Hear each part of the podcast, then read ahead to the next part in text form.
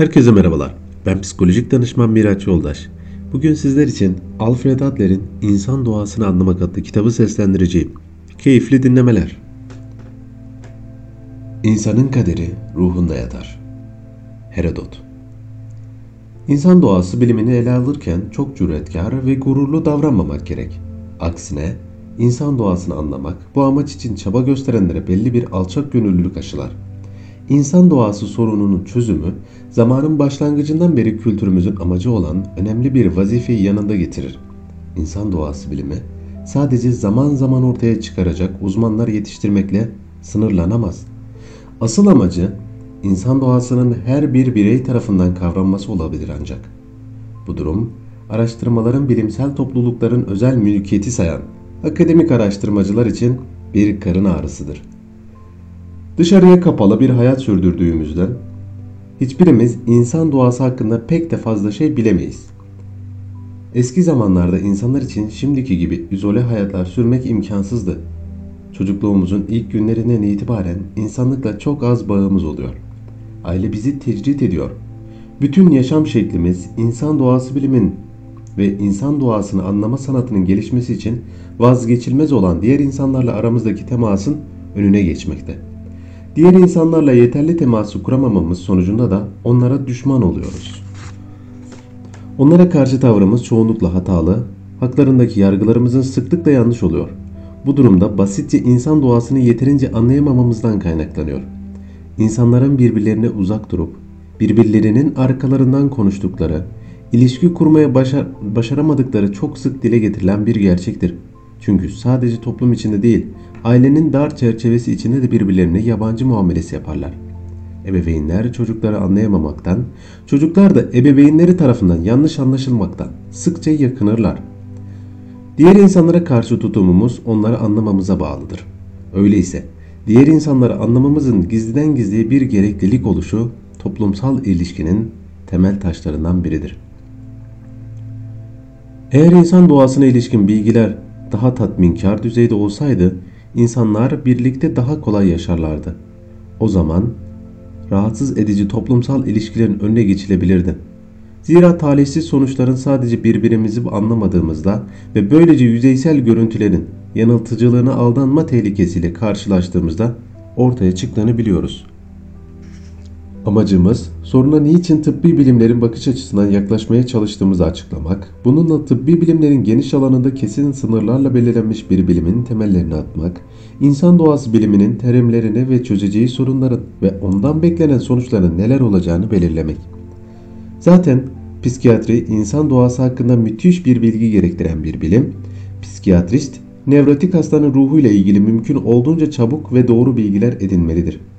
Tıbbın bu kendine özgü dalında kişinin etkili bir yargıya varması, tedavi uygulaması ve ilaç tavsiye etmesi ancak hastanın ruhunda olup bitenlerden emin olmasıyla mümkündür. Burada yüzeysel olan yer yoktur. Hatanın ardından hemen ceza gelir ve rahatsızlığın doğru biçimde anlaşılması tedavide başarıyla taçlandırır. Diğer bir deyişle insan doğası bilgi, bilgimizin etkin bir biçimde sınanması söz konusudur. Günlük hayatta bir diğer insan hakkında yargıda hata yapmak hemen dramatik sonuçlar, sonuçları yanında getirmez. Bu sonuçlar hatanın yapılmasından o kadar çok sonra ortaya çıkabilir ki aradaki bağlantı belirsizleşir. Bir insanın yanlış yorumlanmasının seneler sonra ne büyük talihsizliklere yol açtığını görmek bizde şaşkınlık yaratır. Böylesi üzücü durumlar bize her insanın yeterli düzeyde insan doğasına dair bilgiye edinmesi gerektiğini ve bunun bir ödev olduğunu işaret eder. Sinir hastalarının üzerine yaptığımız araştırmalar bu hastalıklara ait ruhsal anormalliklerin, komplekslerin ve hataların normal bireyde de görüldüğünü ispatlıyor. Aynı unsurlar, aynı özellikler, aynı hareketler değerlendirmeye alınırlar. Tek fark sinir hastasında bunların daha çok vurgulanmış ve daha kolay fark edilebilir olmasıdır.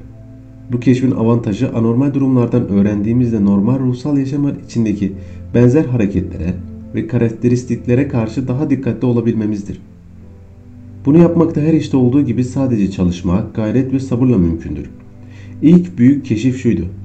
Ruh, hayatının ve önem, hayatın en önemli belirleyici etkinlerinin çocukluğun ilk günlerinden şekilleniyordu. Kendi içinde bu alçak gönüllü bir keşifti. Benzer bulgular geçmişteki başarılı öğrenciler tarafından da ortaya konmuştu. Yenilik, çocukluk deneyimlerini, izlenimlerini ve tavırlarını, onları belirlediğimiz kadarıyla ruhsal hayatın ileriki dönemlerinde görülen fenomenlere sağlam kanıtlara ve aralıksız bir biçimde birleştirebilmemizdeydi. Bu şekilde çocukluğun ilk yıllarına ait deneyimleri ve tavırlarını sonradan hayatın içinde şekillenen olgun birey, bireyin deneyim ve tavırları ile karşılaştırabildik. Ve bu bağlantı içinde sadece ruhsal yaşama ait verilerin tek başlarına yeterli olmadıklarına dair önemli bir bulguya varıldı. Bu tek tek verilerden sonuç çıkarabilmemizin sadece bunları bölünmez bir bütünün kısmi yönleri olarak ele aldığımızda mümkün olabileceğini ve yalnız başlarına bu veriler ancak genel faaliyetlerin zinciri ve genel davranış şekli içinde değerlendirebileceklerini öğrendik. Bu da sadece bireyin yaşam tarzını bir bütün olarak keşfedilmesi ve çocukluktaki tavırlarıyla hedeflendiği şeylerin olgunluk çağındaki tavırlarıyla örtüştüğünün ortaya çıkarılmasıyla mümkün olabilir. Kısacası kesin bir açıklıkla ruhsal hareketler açısından bir değişimin olmadığını ortaya çıktı. Ruhsal olguların dış kabuğu, somutlanış ve ifade ediliş şekli değişebilir. Ancak temelleri, amacı, dinamikleri yani ruhsal hayatı asıl amacına doğru yönlendiren her şey sabit kaldı. Endişeli bir karaktere sahip, aklı hep şüphelerle ve güvensizlikle dolu, her bir çabası kendini toplumda soyutlamaya yönelik bir hasta, 3-4 yaşlarını özgü karakter özelliklerini ve psikolojik davranış şekillerini gösterir. Çocuksu basitliklerin içinde çok daha açık bir şekilde yorumlanabilirler. Bu nedenle araştırmamızın daha büyük bir bölümünü her hastanın çocukluğuna yöneltilmeye bir kural haline getirdik ve bu şekilde çocukluğunu bildiğimiz bir yetişkinin karakter özelliklerini ortaya çıkarabilme yetisini geliştirdik. Bir yetişkin olarak kişide gözlemlediğimiz çocukluk tecrübelerini doğrudan bir yansımalısı olarak görüyoruz hastanın çocukluğuna ait en, en canlı anıları duyduğumuzdan ve bu anıları doğru şekilde yorumlamaya başladığımızda bugünkü karakterlerini müthiş bir kesinlikle tanıyam, tanımlayabiliriz. Bunu yaparken bireyin çocukluktaki davranış biçiminin ancak büyük zorluklar değişebileceği gerçeğini yas, yaslanırız. Çocukluktaki davranış şekillerini değiştirebilen bireylerin sayısı çok azdır. Bu değişimin özünde de yetişkinlikte kendilerini tamamen farklı durumlar içinde bulmaları yatar yetişkinlikte sergilenen bir tavır değişikliği, davranış şeklinde bir farkın farklılığa işaret edecek diye bir şey yoktur. Ruhsal yaşam temellerinden kopmaz. Birey aynı davranışları hem çocuklukta hem yetişkinlikte gösterir. Bu da çocuklukta var olan amaçlarının değişmediğini gösterir bize. Eğer davranış şekillerine bir değişikliğe varmak isteniyorsa, isteniyorsa da dikkatimizi çocukluk deneyimlerine yoğunlaştırmalıyız bireyin yetişkinlik dönemindeki sayısız deneyimleri ve izlenimlerinde bir değişiklik yaratmak çok az şeyi değiştirir. Asıl önemli olan hastanın temel davranış şeklini ortaya çıkarmaktır. Bunu bir kez açığa çıkardığımızda karakterin özünü anlayabilir ve hastalığın doğru bir şekilde yorumlayabiliriz. Böylece çocuğun ruhsal yaşamını incelenmesi bilimimizin temel dayanağı oluşturmuştur. Ve birçok araştırma bireyin yaşamının ilk yıllarından incelenmesi üzerine kuruludur. Bu alanda hiç dokunulmamış ya da incelenmemiş öyle çok malzeme var ki herkes insan doğasının araştırılması alanında çok işe yarayabilecek yeni ve değerli bilgilere ulaşabilir. Bir taraftan da kötü karakter özelliklerinin önüne geçme yöntemleri geliştirilmiştir. Bunun sebebi araştırmalarımızın araştırma yapmış olmak için değil, insanoğlunun yararına yapıyor olmasıdır.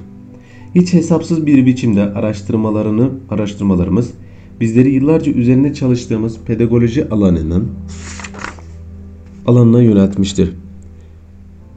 Pedagoji, içinde deney yapma ve insan doğasıyla ilgili değerli bulguları tatbik etme açısından gerçek bir hazinedir. Zira pedagoji, tıpkı insan doğası biliminde olduğu gibi kitaplardan çıkma değildir ve pratiğe dayalı hayat okulun içinde şekillenir. Tıpkı İyi bir ressamın resmini çizdiği kişinin karakteristiklerini portreye yansıttığı gibi biz de ruhsal yaşamın bulgularıyla kendimizi özdeşleştirmeli, onları yaşamalı, insanların sevinç ve acılarına ortak olmalıyız. İnsan doğası biliminin icra edilişinde birçok enstrümanı kullanabileceği, diğer tüm sanat dallarına yakın duran ve onlara faydalı olabilecek bir sanat dalı gibi görülmelidir. Özellikle edebiyatta şiire işsiz katkıları olur. temel hedefi insana ilişkin bilgilerimizi genişletmek olmalıdır.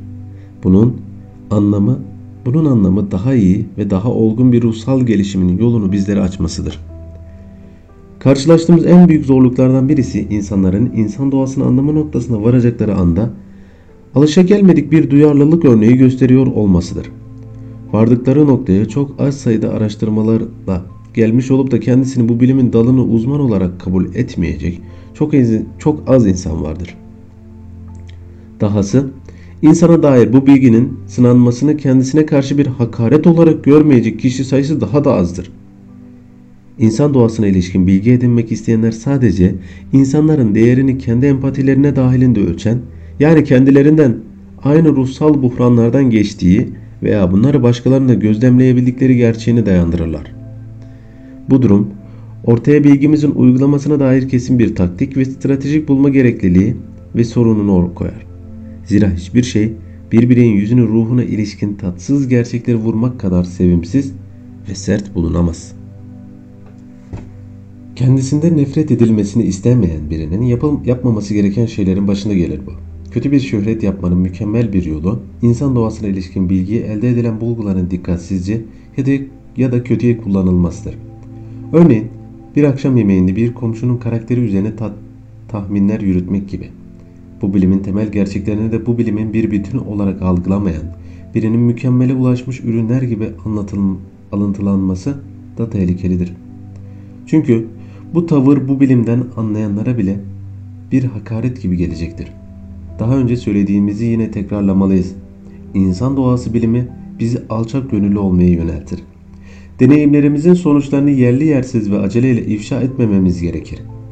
Bu tıpkı kendi becerilerimizi sergilemek derdinde becerebildiği şeyleri sergileme arzusunda bir çocuğun tavrına benzer. İnsan ruhunun iyi bilen bir bir kişiye yapılacak ilk tavsiye önce kendi kendini sınamasıdır. İnsanoğlunun hizmetinde çalışırken vardığı deney sonuçlarını asla isteksiz bir kurbanın yüzüne vurmamalıdır. Bu kişinin yaptığı sadece gelişmekte olan bir bilim dalını sekteye uğratmak ve kendi amacına varmayı güçleştirmek olmalıdır. Öyleyse yeni kaşiflerin düşüncesiz, düşüncesizce tavırlarının sorumluluğunu üstlenmesi de bize aittir. Parçalardan sonuç çıkarmadan önce bütünü tam olarak görmemiz gerektiğini gerçeği konusunda daha dikkatli ve de daha düşünceli olmak en iyisidir. Parçalardan yola çıkan çıkarımlar ancak herkesin yararına olduklarında emin olduğumuzda yararlanılmalıdır. Karakterlere ait doğru bir çıkarımlar bulunmak yanlış bir şekilde ya da zamanda kişiye karşı büyük bir kötülüğe dönüşebilir. Düşüncelerimizi açıklamaya geçmeden önce birçok okurunu yönelttiği bir itiraza değinmek yerinde olacaktır.